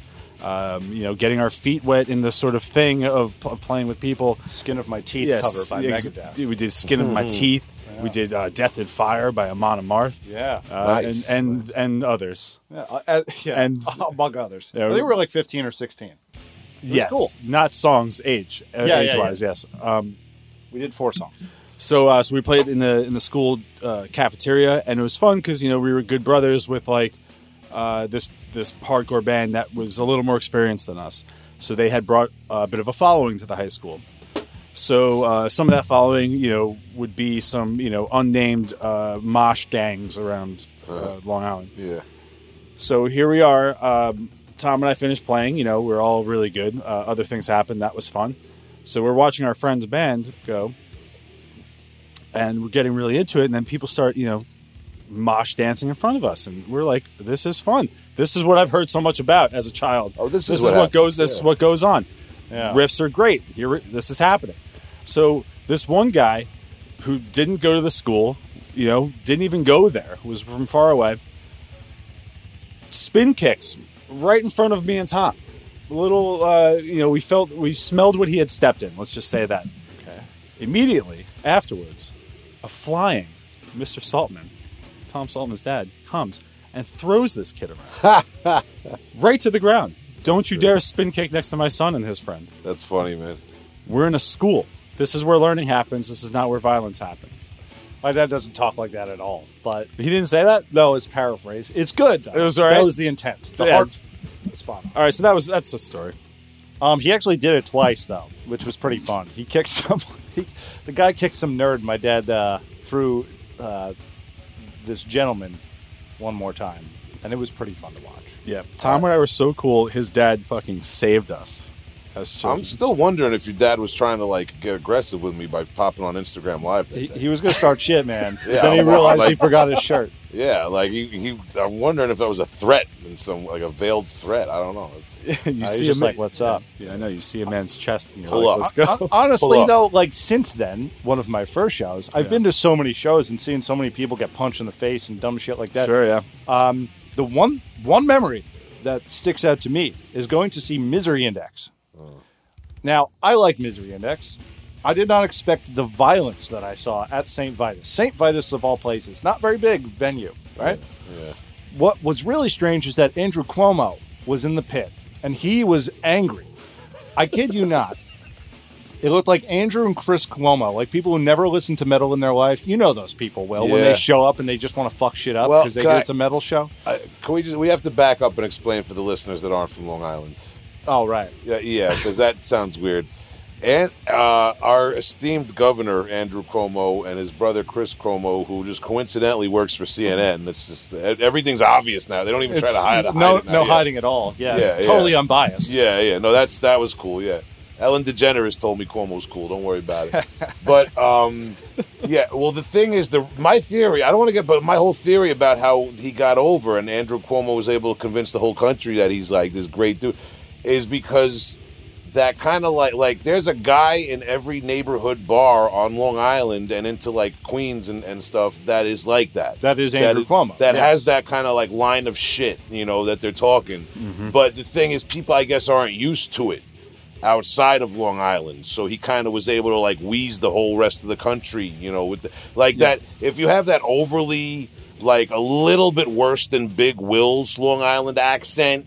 And you know we, we can just uh get. I, I think everybody needs to get through it. You know that kind of thing. The kind of guy But who looks can- like their dad bought him a boat last Yeah. year and it's not Yeah. working, so they're kind of mad about it. but you just squeeze a few big words in there and like they, he managed to fool everybody but yeah so Mm-hmm. what tom's implying that there were a couple of these like dime a dozen cuomo like guys in the mosh pit at st vitus yeah, like yeah, with Dad. with um with casual Friday outing gear, but did not belong in St. Vitus. But they were Yeah. out for blood. These people.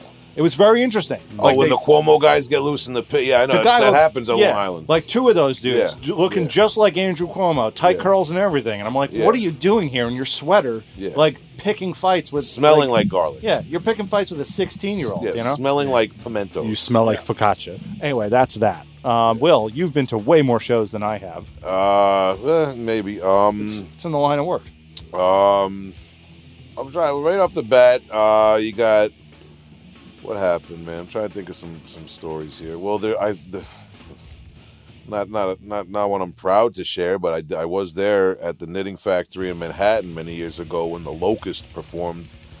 And the kid uh, passed out and had a diabetic uh, uh, seizure and died. He died. Really? The paramedics came. Yeah, the, I, I'll never forget. The kid had a shirt on looked like a homemade stencil shirt that said beer is my other drug. And we noticed him getting a little you know wild. I did notice and you know i'm being honest and then at some point the locust was still playing and like paramedics came in and took the kid out on a stretcher and the locust was still playing. And i heard so i you know i heard a week later from a friend of mine who was at a show that was that said yo i heard that kid died that night for, from and it was a diabetic seizure That's fucking sad. Yeah, so that sucks. And that, you know, I'm not happy to have seen that. That's not like something I'm bragging about, but we're talking about stuff that happened. Now, it's not necessarily violent, but you know, it's, it's kind of crazy. I can't Um, follow up that.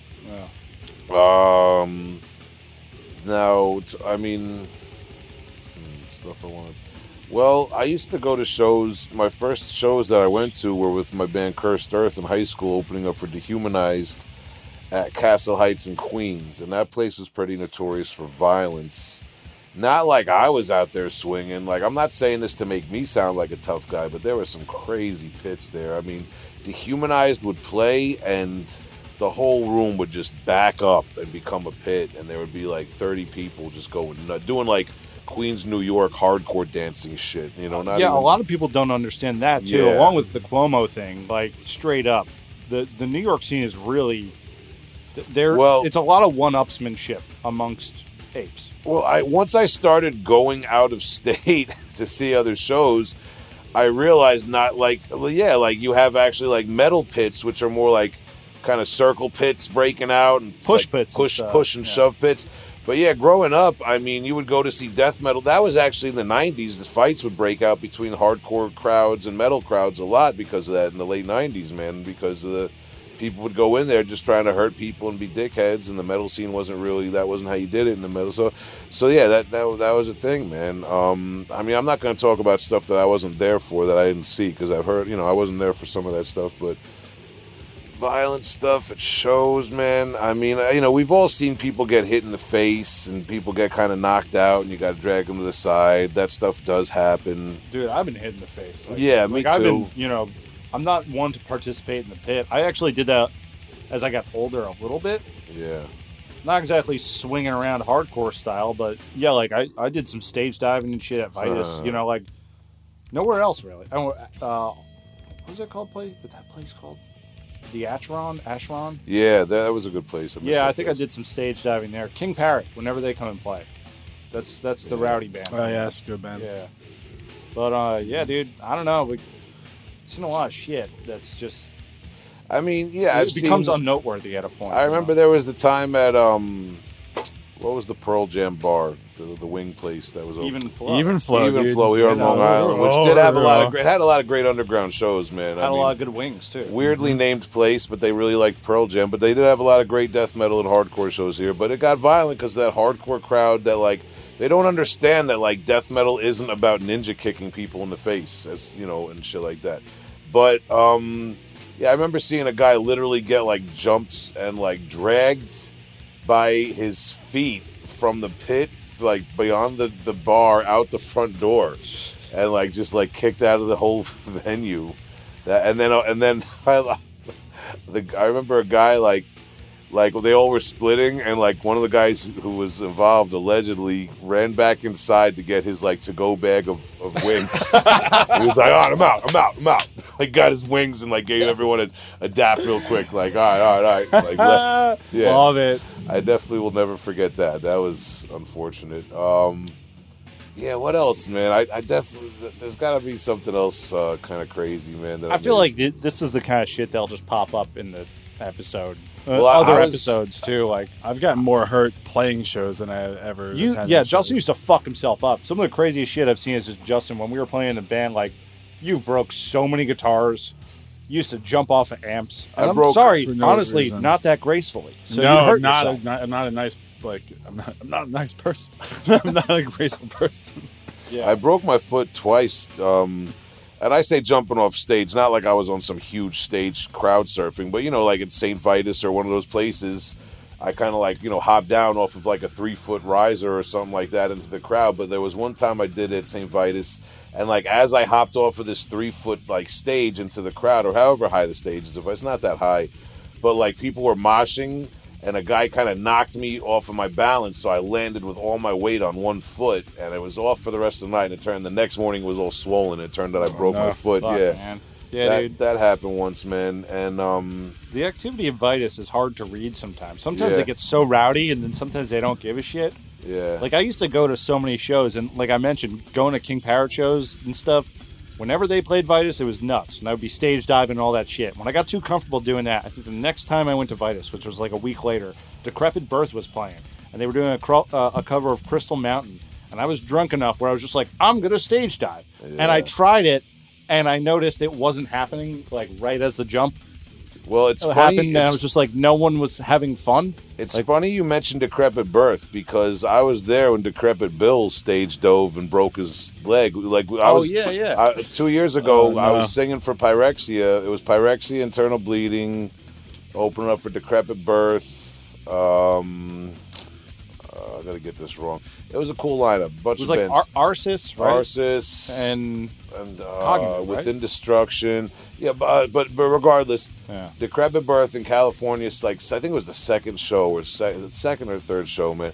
And uh, like, and it was like earlier on in the set, and Decrepit Bill went to stage dive, and but there, like, maybe he thought there was more people in that section than there really were. Maybe the lights or something, you know, he couldn't see well, but there wasn't enough people to really support him at that particular area where he jumped. And he broke, he did break his leg, and they had to drop off for that tour. And we played the whole rest of the tour with Arsis, uh, you know, taking up the headlining um, gig, which was kind of crazy, man.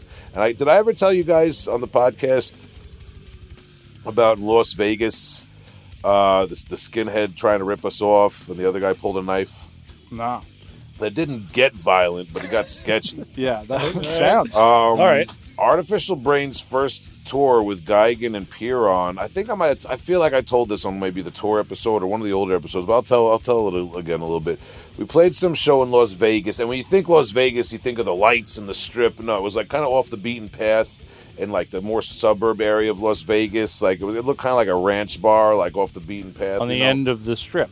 Yeah, Way it, down It was there. all way. It was. It was nowhere near the strip, but, but um, and it was a it was a cool. So we show up. We're in the parking lot. We're loading in. There's some metalheads milling about. There was actually some cool kids there. They were like 16 and 17 that knew Artificial Brain, but couldn't get in because they were too young. So we gave them some merch and stuff. Man, those kids were cool.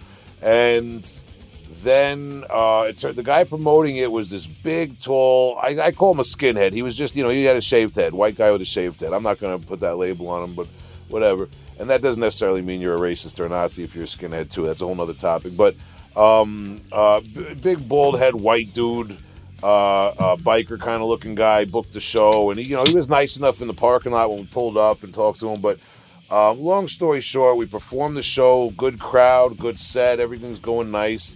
And we kind of keep seeing this guy. Uh, he wants me to do a shot with him, you know, after our set, but he's getting progressively drunker, really drunk throughout the night. He's he's getting pretty wasted, actually. So now the guy, Sounds like you an episode of Heavy Hole. yeah, yeah. Is yeah. this me with the hair? All right. So last band play Gigan plays, and now the bands now now the people have left. We're lo- we got our gear loaded up. You know everything's kind of clearing out. We're, we're you know we're drinking our last beers. They you know they were kind enough to give us some pitchers of beer there. Bartender was Big Josh. Security was Angel. They were both really cool guys to us, and that comes in, into play a little bit later in the story. And um, now there's no one in the bar but big uh, uh, bald-headed promoter so-called promoter guy who put the show together his kind of like crony like dude who is kind of like a smaller skinnier dude who's got this weird like black like a whatever black metal band made a back patch with an ak-47 in their logo that's what he was Was his name like Dirty Andy or something? I, Yeah, was I it uh, chains? didn't meet his acquaintance. I didn't make his acquaintance. sir. I didn't catch his name, but he was kind of like the crony guy with this other guy. I know. So it's these two guys and the doorman Angel and Big Josh, the bartender, are down at one end of the bar with Eric from Gigan, who's kind of like the de facto stage manager because it's just the three bands on the tour. Um, and and us and Artificial Brain and Pyrrhon are all the way at the other end of the bar. We're drinking our beers, chit chatting, whatever. And we're all the vibe is everyone's getting ready to go. And I kind of I'm looking down there. I can't really hear what they're saying, but I can tell it's not all going smoothly. Not good. Yeah, and um, I, I I get the vibe like maybe you know it's just Eric down there. At that point, you know the bartender and the security guy were cool to us, but who knows? We're in a different town. We're far away from home. So I go down there and I just kind of sit on the bar stool, you know, next to Eric. I don't really get involved. I'm just listening to what's going on and. Basically, long story short, is the big tall promoter, skinhead guy, who bald head guy. He made enough money from the crowd to pay all the bands their guarantee and whatever else and make some extra money for himself, but blew it all allegedly on cocaine and alcohol. Allegedly. Like in between the time. From, Hy- hypothetically speaking, this happened. Yeah. Oh, so things He happen sounds fast. fun. and he's fast. also so shit faced that he's kind of um, maybe to deal with the situation, exaggerating how how shit faced he is, but he's definitely fucked up because he was getting drunk the whole night. And he's kind of like, you know, staring at this. Whoa, what? Whoa, whoa, okay, I don't know. That's that's fucked up. And just taking like cash out of his pocket and trying to like, like, like shove it at you, like, oh, take it, like, you know. And he, and you're kind of like trying to reason with him, like, no, man. And I, I, I, I, I think at one point the bartender or the security guy said, "Why don't you two guys go in the back and count it again and see what you got?" And that was kind of like to be like, just go in the back.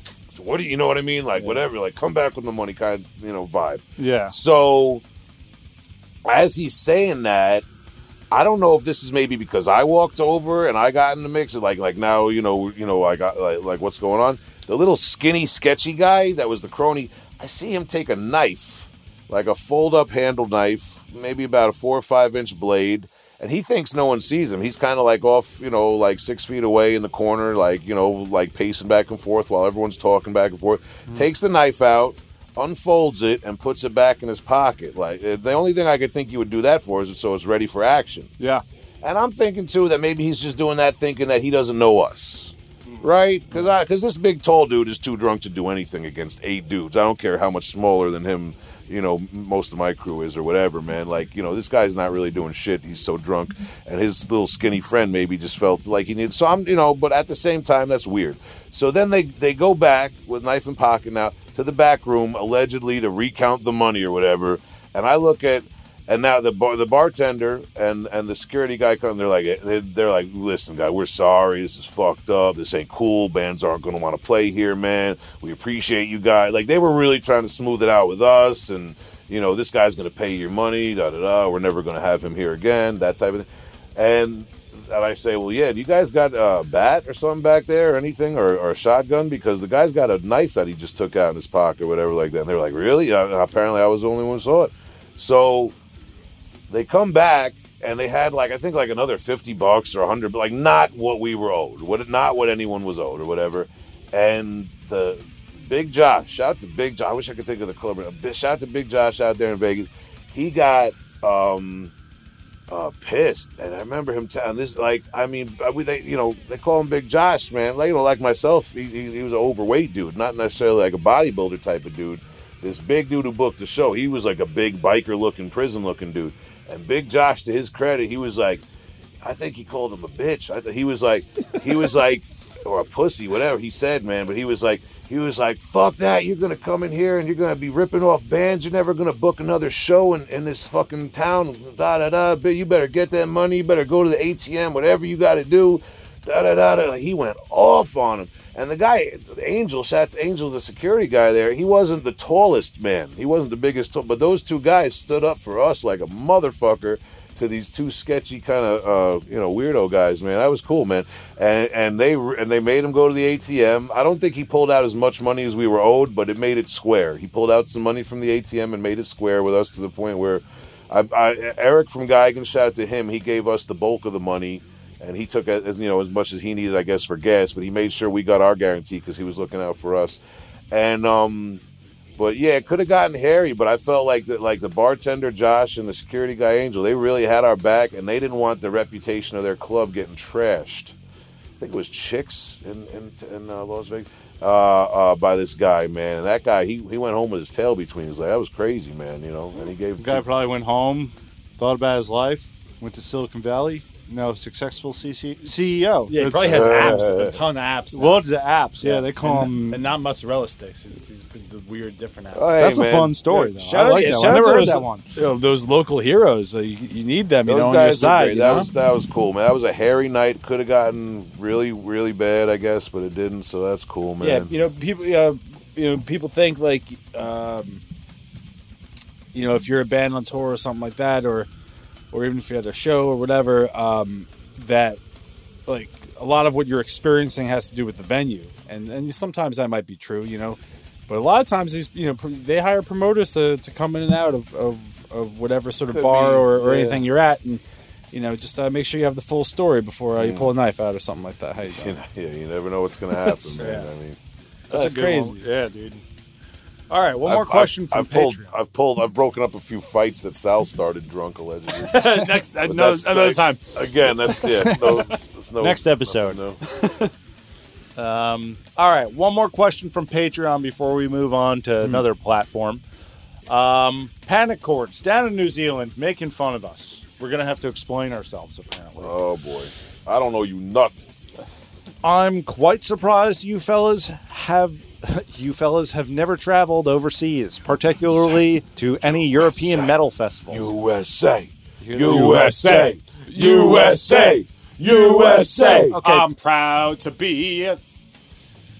Perhaps your Long Island location means you're spoilt. I like this word. I think it's yeah, spoilt for spoilt. choice with bands coming through from every corner of the earth. Any plans to travel in the future? Well, firstly, let me explain something. As an American, Yeah, do it. Tell them. Americans don't travel. Okay, we're busy working. We get two weeks holiday, and we have to we have to spend it at the hospital taking care of something. That's the American way. Also, America's fucking big. I I mean, there's people in Europe who probably had like they think they've traveled because they've like been around Europe. Like you're German and you've been to like a bunch of European countries. Dude, look Yo. at look compare Europe and the United States. If you've traveled around the United States, Exactly. you've seen a lot of different places and things. Like I'm Right, like, I, right. you know, Well, I'm, I'm just making the point. It's a good point. I'm just making a point. It's a totally valid point. I'm not I'm not knocking the Europeans. I They're- think it layers. Uh, well, I mean, he's from New Zealand. Panic Well- chords over here. Yeah. Panic chords. I'm not knocking them. Huh? No, I'm not knocking it on. But how how's Heavy Hole going to go overseas when we don't even have a heavy Well, hill like boat? New- we don't have a New heavy hill Zealand. boat. How are we going overseas? New Zealand probably way less congested and crowded than Oh. over here. I'm not not. They handled the COVID thing a little bit nicer, a little bit did. easier. So, the they're cool. I- I, like yeah, gr- Ulcerate's a good band, good. Uh, you know, but I'm not knocking the New Zealanders. But I'm just making the point. Mm-hmm. Smaller It's country than the United States. You could say you drove all around New Zealand. Say you drove all around the United States. You're covering a little more territory. Yes. Um, but what I've noticed culturally about the travel thing, firstly, like less than half of Americans have passports to even get out of the country. Yeah. So in a pinch. Do you- yeah, Um, well, yeah. Secondly, I went to Germany for Oktoberfest, and I went to an English-speaking hostel. And when I expected to get there, I expected to see a lot of English people, a few Americans, and then people sprinkled in. When we got there, it was 90% Australians. Hmm. Australians travel like motherfuckers. I'm jealous, yes, but I'm also proud of myself. Hmm. I made it, okay? did. I didn't go for a festival revolving around blast beats. I got drunk. It was fantastic. Hmm. Now, with that I, being I said, would have been prouder if it was a Blast Beat festival. well, I I just come on, man. I'm trying to make this work. Either way, uh, yeah, culturally, we just don't travel, dude, like as much. Um, um well, it's also, I mean, that's also turns into kind of like a, I feel it on a certain level, it could be a privilege thing, uh, an- a class thing, because I, my parents were in no position to be flying anyone to Paris or doing a European vacation or a Hawaiian vacation or anything like that when I was a kid. And there are people that just, by virtue of maybe being in a more wealthy family that can afford that, you know, get to travel the world as a kid or as a teenager. Yeah, and if you're 100%. from if you're from England and you're not in a position to be spending a lot of money, like doing these travels, you can still hit France on a weekend. Yeah. you can still hit Well, Spain. that- you can still hit Portugal. You can hit you can hit Italy on a week off. Yes, we don't have That- to. We don't well, have to defend. that speaks to my point about you know United States. I mean, you could go to you know You Cal- go to Canada.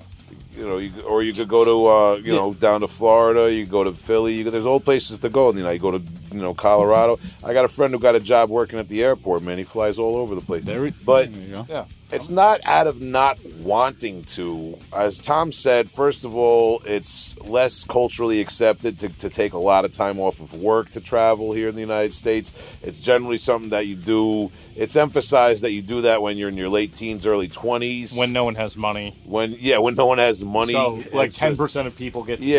do that, and their parents usually pay for it in some capacity, which is fine. God bless them. But And when you're in a band, it's really fucking hard to get overseas without financial backing. You know, like it's a lot easier to go down to Florida and back and play seven, eight, nine, ten shows, you know, to Florida and then back to New York than for a week than it is to go to Europe for a band.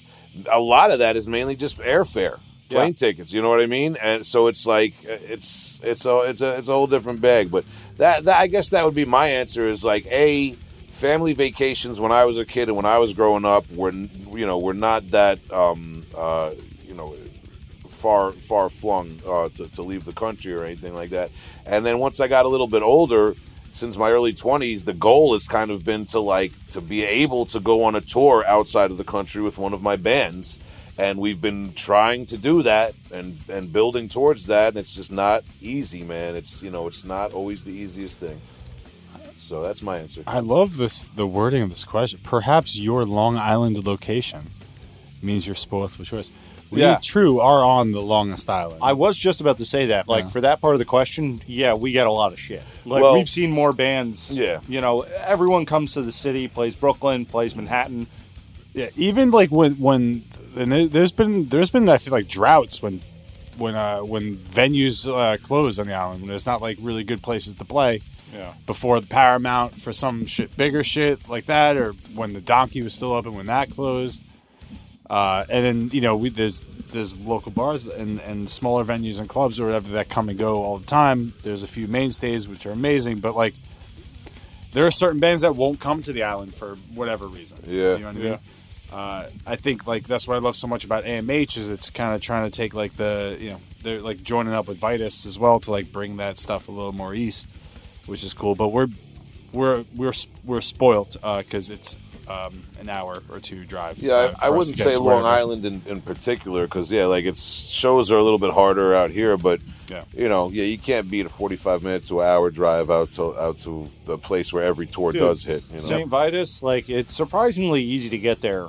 Like it's hard to get around Brooklyn, Long Island to Brooklyn. Yeah. Most areas of Brooklyn are bad, but because it's right on the border of Queens there, it's really not Yeah, that bad Vitus to is, get to Vitus Yeah. is a, a, a gem. It's got a Yeah, gem. you just you pop right over there. It's like pretty easy. You know, you get off Greenpoint. It's, it's surprisingly less packed than a lot of the other city areas. So that that does Yeah, not that- mean that like uh, I don't want to wrap my feet in garbage bags and be, go traveling in the mud uh, during a Euro festival or something. Oh, something. dude, like that. I'm I'm going to obscene extreme at some point in my life. I'm gonna make that happen. I don't know when. Better not have kids before then. And if I do have kids, I'm bringing them with. yeah, you pack them up. They're gonna go with me. They're gonna see what dreadlocks are like. Uh, amazing. Why this question at the end? Oh yeah. So there's another question from Panic Chords here. Justin, any tips for learning to play fast and any weird chord voicings you want to share? Well, the second part of that, I, I don't know, man.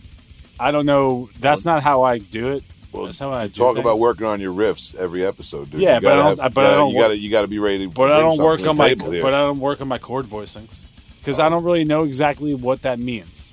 Uh, to be honest, Oh. um, I'm not like what you call like an educated uh, man in terms of guitar and such like that. But um, I just kind of do what feel what uh, what feels right to me, what sounds right to me. Um, man, I bounce a lot of shit off Tom, who's a little more musically inclined than I am. Uh, he's got a bit of an ear. Uh, I just kind of do what what feels right, and um, I, I- guitar for me, man. I figured it. All, I figured it out myself, and I, I learned from the back of Guitar World magazine, playing tabs, learning my favorite tracks, uh, expanding off of that. Um, man, make it your own. I was saying I found that YouTube channel, Fish Your Way. You know, play play your way, play guitar your way. Uh, tips for learning fa- how to play fast: play slow. Get good at playing slow, Yeah. and then speed it up. Um, like you know, a little bit each time, uh, 5, 10 BPM each time. Yeah, they say That's it's it. practice. Like it's important to start with a metronome. I say before you even hit a metronome, just make sure you know every note you're playing, Yeah, no, like and then the hit notes. the metronome, and then Yeah. and then start the metronome slow and speed Yep. it up. There's a step before metronome.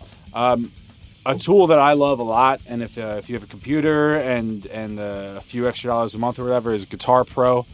Uh, it's a tablature uh, MIDI kind of software that you can uh, you can write music in. It plays it back to you. You can uh, find a bunch of websites where people have transcribed different songs and load that in, and then within that software, you can um, you know you can alter the tempos of like certain things that you're playing uh, from you know, to whatever you're comfortable with to uh, wherever you want to be. And that's how, I mean, in more recent years, I would actually when I was working in the city and I did a lot of commuting on the train, I would write music in that program just on a computer, like like a goddamn Excel uh, Excel spreadsheet, and um, and get back home and try and play it and be like, wow, I just wrote riffs that I cannot play. Right. And then the challenge was just, well, I need to now I need to play these. so many white collar dudes going nice sheets, dude. Yeah, nice fucking sheets, Nice dude. fucking Oh man, is that, uh, is, what is that? Is that seven over four? That's pretty nice. Um, so, uh, so yeah, so uh, my main tip for playing fast is play slow very well, and then speed it up incrementally. Uh, that's that's the only way to do it. You gotta you gotta crawl before you can walk, brother. Enough about Justin's uh, fancy finger work over there. Um, yeah, finger licking good over there, riffs. Uh, that that concludes our Patreon questions, but we do have one question uh, that somebody left via voicemail, right, Tom? That's correct. Yeah, hit me.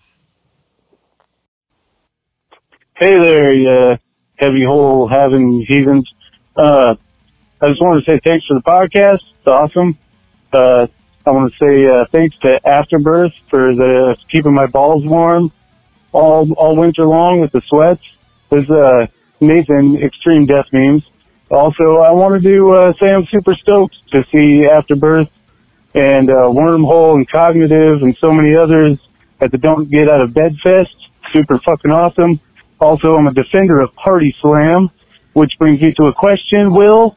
Uh, I don't want to, you know, dig up old ditches or uh, burn dead witches, but maybe you can tell me about a couple things, fake joke bands. Um, I've pitched a few bands to some friends and had them referred to as fake joke bands. Uh, Killiterus, Gwar, and Cannabis Corpse. I want to get your opinion on those three. Or do they qualify as fake joke bands? Because I don't fucking think so. All right. Thanks so much for everything. You guys are fucking great. Thanks, Will, Justin, Tom. I fucking love you. Great job. Good night. Fake joke bands. Now, I, I personally, just right off the bat, don't think any of those bands. I don't know Killiterus. Okay, I'll be I'll be honest. Uh, but Gwar and Cannabis Corpse do not fall into that category. I'm gonna agree right before uh, Will. Will, what do you think? I um yeah, I, I have strong feelings on this. First of all, shout out the Don't Get Out of Bed Fest 2021 uh, that he mentioned. Uh, Monday, June 7th at 11:30 uh, a.m. It'll be uh, available for people. You, you got to check out the uh, go to Masker Merch. Masker Merch is uh, um, hosting that maskermerch.com. Uh, if you want to check out how to get tickets and, and stream this uh, event that does feature Corpsessed, Cognitive, uh, Hath, Party Cannon, Stillbirth, Tombs, Wormhole, Xenobiotic, a whole bunch of men. It's going to be great. Anyway, to answer your question, let, let the hate begin. No.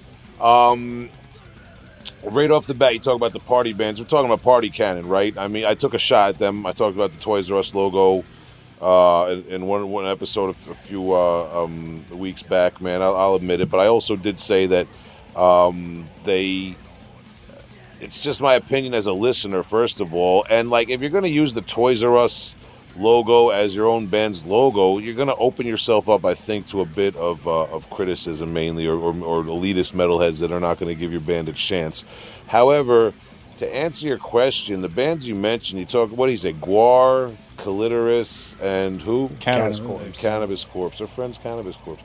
Here's the thing is my explanation right there would be that when you talk about like the bands that I'm not a big fan of and I think are a little bit too much for me with the with the silly stuff like the the Ned Flanders band, Mac Sabbath. I mean, that stuff is kind of like it's like a, it's just a punchline. It's like an easy punchline.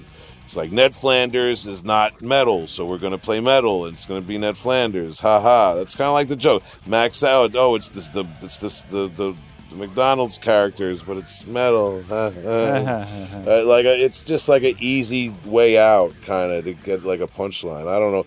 Whereas Gwar kind of created their own lore, their own look, and everything, and um, their their whole own you know their own thing really. Uh, you gotta look. There was a video on Instagram I think they were pushing. Man, if it wasn't relapse, then I'm gonna feel bad for saying it. But regardless, um, Calliteris I'm not as familiar with, but it seems like they're more of just like a kind of like a humorous themed, you know, death metal band, maybe, or a little bit of an eccentric death metal band. But you know, here's my thing, man. When you just go for the whole blatantly, like this isn't death metal because it's silly, but we're gonna make it because that's the joke. It's not death metal, but we're including it. Like it's Ned Flanders, it's Ronald McDonald, it's it's the Toys R Us logo. It's like we, we get it. It's not something you would normally associate with metal when you're.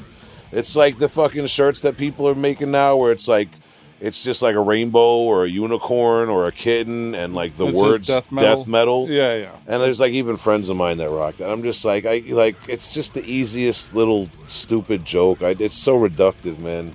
yeah, cheap jokes. It it is a different ball game. I think Gwar is like something else. They're they're more of like a show. They're more akin to Cirque du Soleil. Performance art. Yeah, art. they're not even human. Yeah, they're not even human. Well, again, th- here's the thing. I don't believe that the Simpsons franchise created the Ned Flanders band, right? right. It's an independent. Th- like I don't believe that McDonald's created Mac Sabbath. I mean, I could just go say I'm going to dress up like Sonic the Hedgehog and play hardcore and gotta go fast. Like someone's going to do that now. They said, but I mean, like you're just You you're gotta just get those rings in the pit. you're just taking. Like there's like Gwar invented those characters and invented their st- like I mean Right. that's more akin to me of like what you know Alice Cooper started. You know, it's Yeah, like you're, dude. Yeah, one hundred percent. And I don't think it's uh, one one more thing. Tom, just Yeah. piggyback on Nerf saying, whatever I said, whatever, whatever you were saying. Um, it, it's this isn't uh, limited to death metal. Uh, this is just like uh, shallow jokes have you know a, a runtime of, of a few minutes of attention span. You know what I mean? And Right. uh, wh- regardless of what genre of music you're doing, like. You make like the McDonald's thing is only goes so far, and and it's like, haha, you did that. Okay, like let me go do well, something like real let me let me put Yeah. it put it this way. Do you guys remember in the '90s they made a Bart Simpson rap album? The Bart Man was the single. no, I remember People the of a s- Bartman, but I, People of a certain age remember that, or or then they had uh, what was the guy's name? Um, uh, man, it's gonna bother me that I don't remember. It's um, Simpsons characters. the cat that sang a song with Paula Abdul, "Opposites Attract." Um, you know who I'm talking about. His I- name was like something I cat. don't know his name. Yeah, whatever, man. He'll, that's yeah. We don't remember his name exactly. He had his 15 minutes of fame. He has nine lives and he's out. But uh, Scat Cat, it was Scat Cat. I'm just saying, it's a gimmick. It's cute. You know, they put some money behind it, but it's like at the end of the, you know, and and like that was actually like the, the people doing it. Like like that was actually like the, the the corporations responsible for the Simpsons were behind that pushing it. Like you're just taking oh you just dress up like like it's it's like it's like you know how many conversations I've I've I've I've witnessed or been part of where you're sitting around drinking with your buddies and you're like, oh, we should dress up like this and play metal. It'd be funny and like you all laugh, but no one actually does it. Yeah. we should You- be you- lettuce, and it's a salad we bed. we should- oh, you know, hey guys, we should go to the bars in Huntington dressed like the Fruit of the Loom guys tonight. It would be funny, but we're not going to do it. It's just like a kind of like a little pipe dream joke you make. But like these guys actually called themselves Mac Sabbath and dressed up like the Black Sabbath guy. Like Gwar, they, they- I mean, you can't compare Gwar. Gwar was more creative and original than anyone who's going to take an, an established kind of corporate. Yeah, they're Mascot. they're more they're more akin to Wayne White, the guy behind all the design for Yeah. Pee Wee Herman's Playhouse, and they are a a gimmick like that. And I like I'm not crazy about Gwar's music, but I really appreciate what they put into that stuff. They really like they're they're guys into practical effects, That and, and- I- and they I- bring that to the next level, and that's fan. fucking sick. I respect the visual and performance aspect. I shouldn't say respect, but I, I appreciate the the visual and performance aspect of Gwar more than the music. Really, it's the music isn't my thing. I always thought they would sound like death metal when I was a kid, Me too. Yeah, I mean, but you know, but whatever. Or you know, like uh, look at Ghoul. Ghoul really impressed me when I saw them live too, man. That, And that's it's just not the same. It's not a cheap joke or a cheap gimmick. It's, it's not. it's a, commitment to the bit and Yeah. onto cannabis corpse full transparency i'm very close with phil who's Okay. like the, the, the spine behind that that whole project and i told him while we were drinking and i was like the first time i saw that name cannabis corpse i was like no thank you it it's is a obviously joke, a joke Well, here's the But- thing. Okay. but that band evolved into something because Phil writes sick music. He never takes the easy route out. Like he's always just writing crazy shit. Like there are Cannabis Corpse albums that are better than Cannibal Corpse albums. The- yes, that's debatable. Oh, full Now, send on that. Yes, 100%. Cannabis yeah. Corpse. Well, that's the other thing. A legit death metal band. Yes. B, if they're making a joke of anything, they're doing a satire on another death. It's a very inside the death metal scene joke. Whereas is the like the net like the, I'm gonna keep saying it the Ned Flanders and even like even Party Cannon. Shout out to them. You know I'm not trying to disrespect anyone, and they seem to be doing very well, better than any of my bands uh, in terms of support.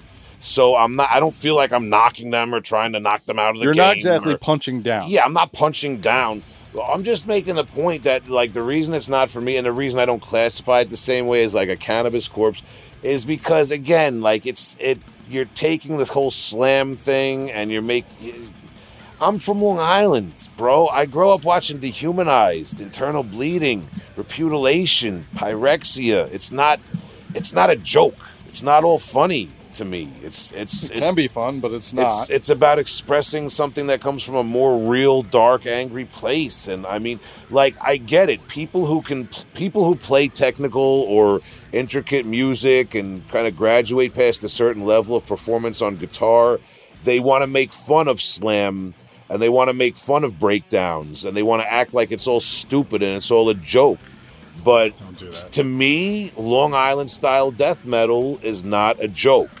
And it's not something that you just. And also to me, and maybe I'm wrong, and maybe we could debate people in these type of bands about it and they would have a different perspective. But it to me, it signals that you're not 100% committed. It's almost like if you could laugh it off in this ironic way, you don't have to commit to how deep it really is to you. You don't have to put yourself out there either. Yeah, you don't. You know what I mean? I agree. And that's me. And that I think says a lot about me more than it does about these bands, in my opinion. Well, they would say you're reading too much into the joke, man. Yeah. It's just fun. And it's and my thing is, well, if there's not that much to read into to begin with, then it's not for me. Yes. You know, I don't like death metal and grindcore for like shallow surface value reasons, and I certainly don't.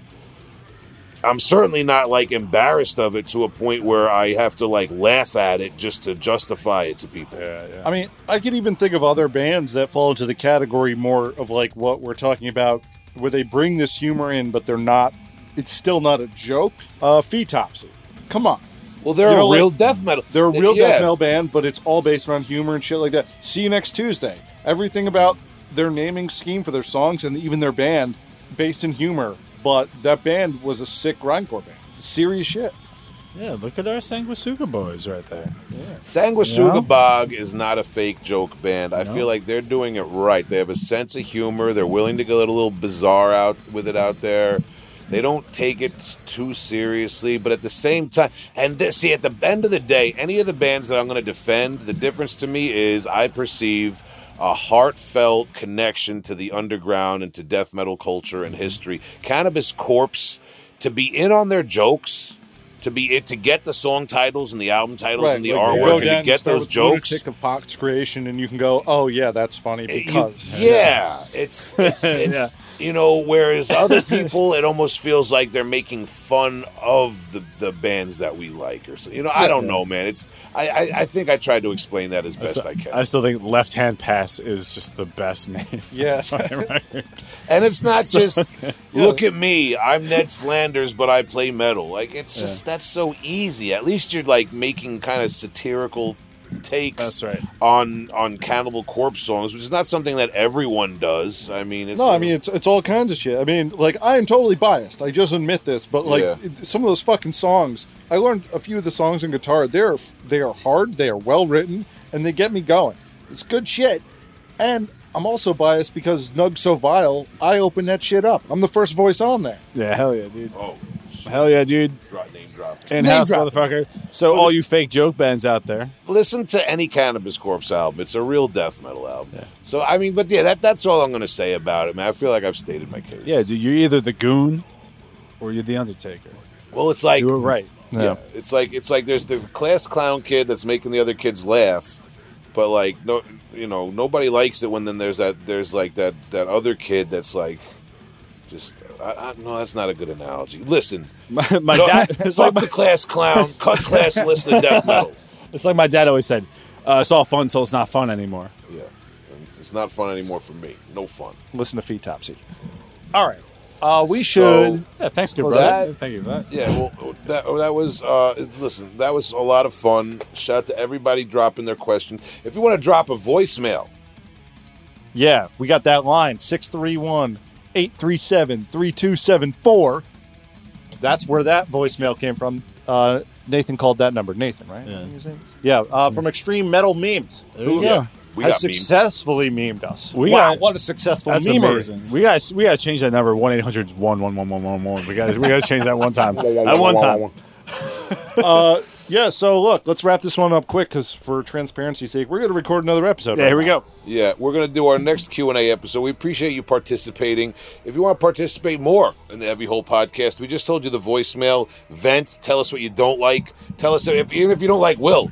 If you're a big fan of all the bands we just said we don't like, then tell us. You know, whatever you got to do. If you want more bonus content, if you can't get enough of the Heavy Hole podcast, you're obsessed. Chill out. Stop. No, go to Heavy Hole Podcast on Patreon. Go to heavyholepodcast.com. The links are there for our Patreon with all of our bonus episodes. Uh, you can check us out on all the different social medias. Sometimes we do little videos on IG. It's great.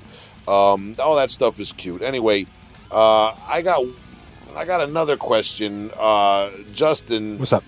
how many ri- how how One. many riffs how is how I will just fade the music over me struggling.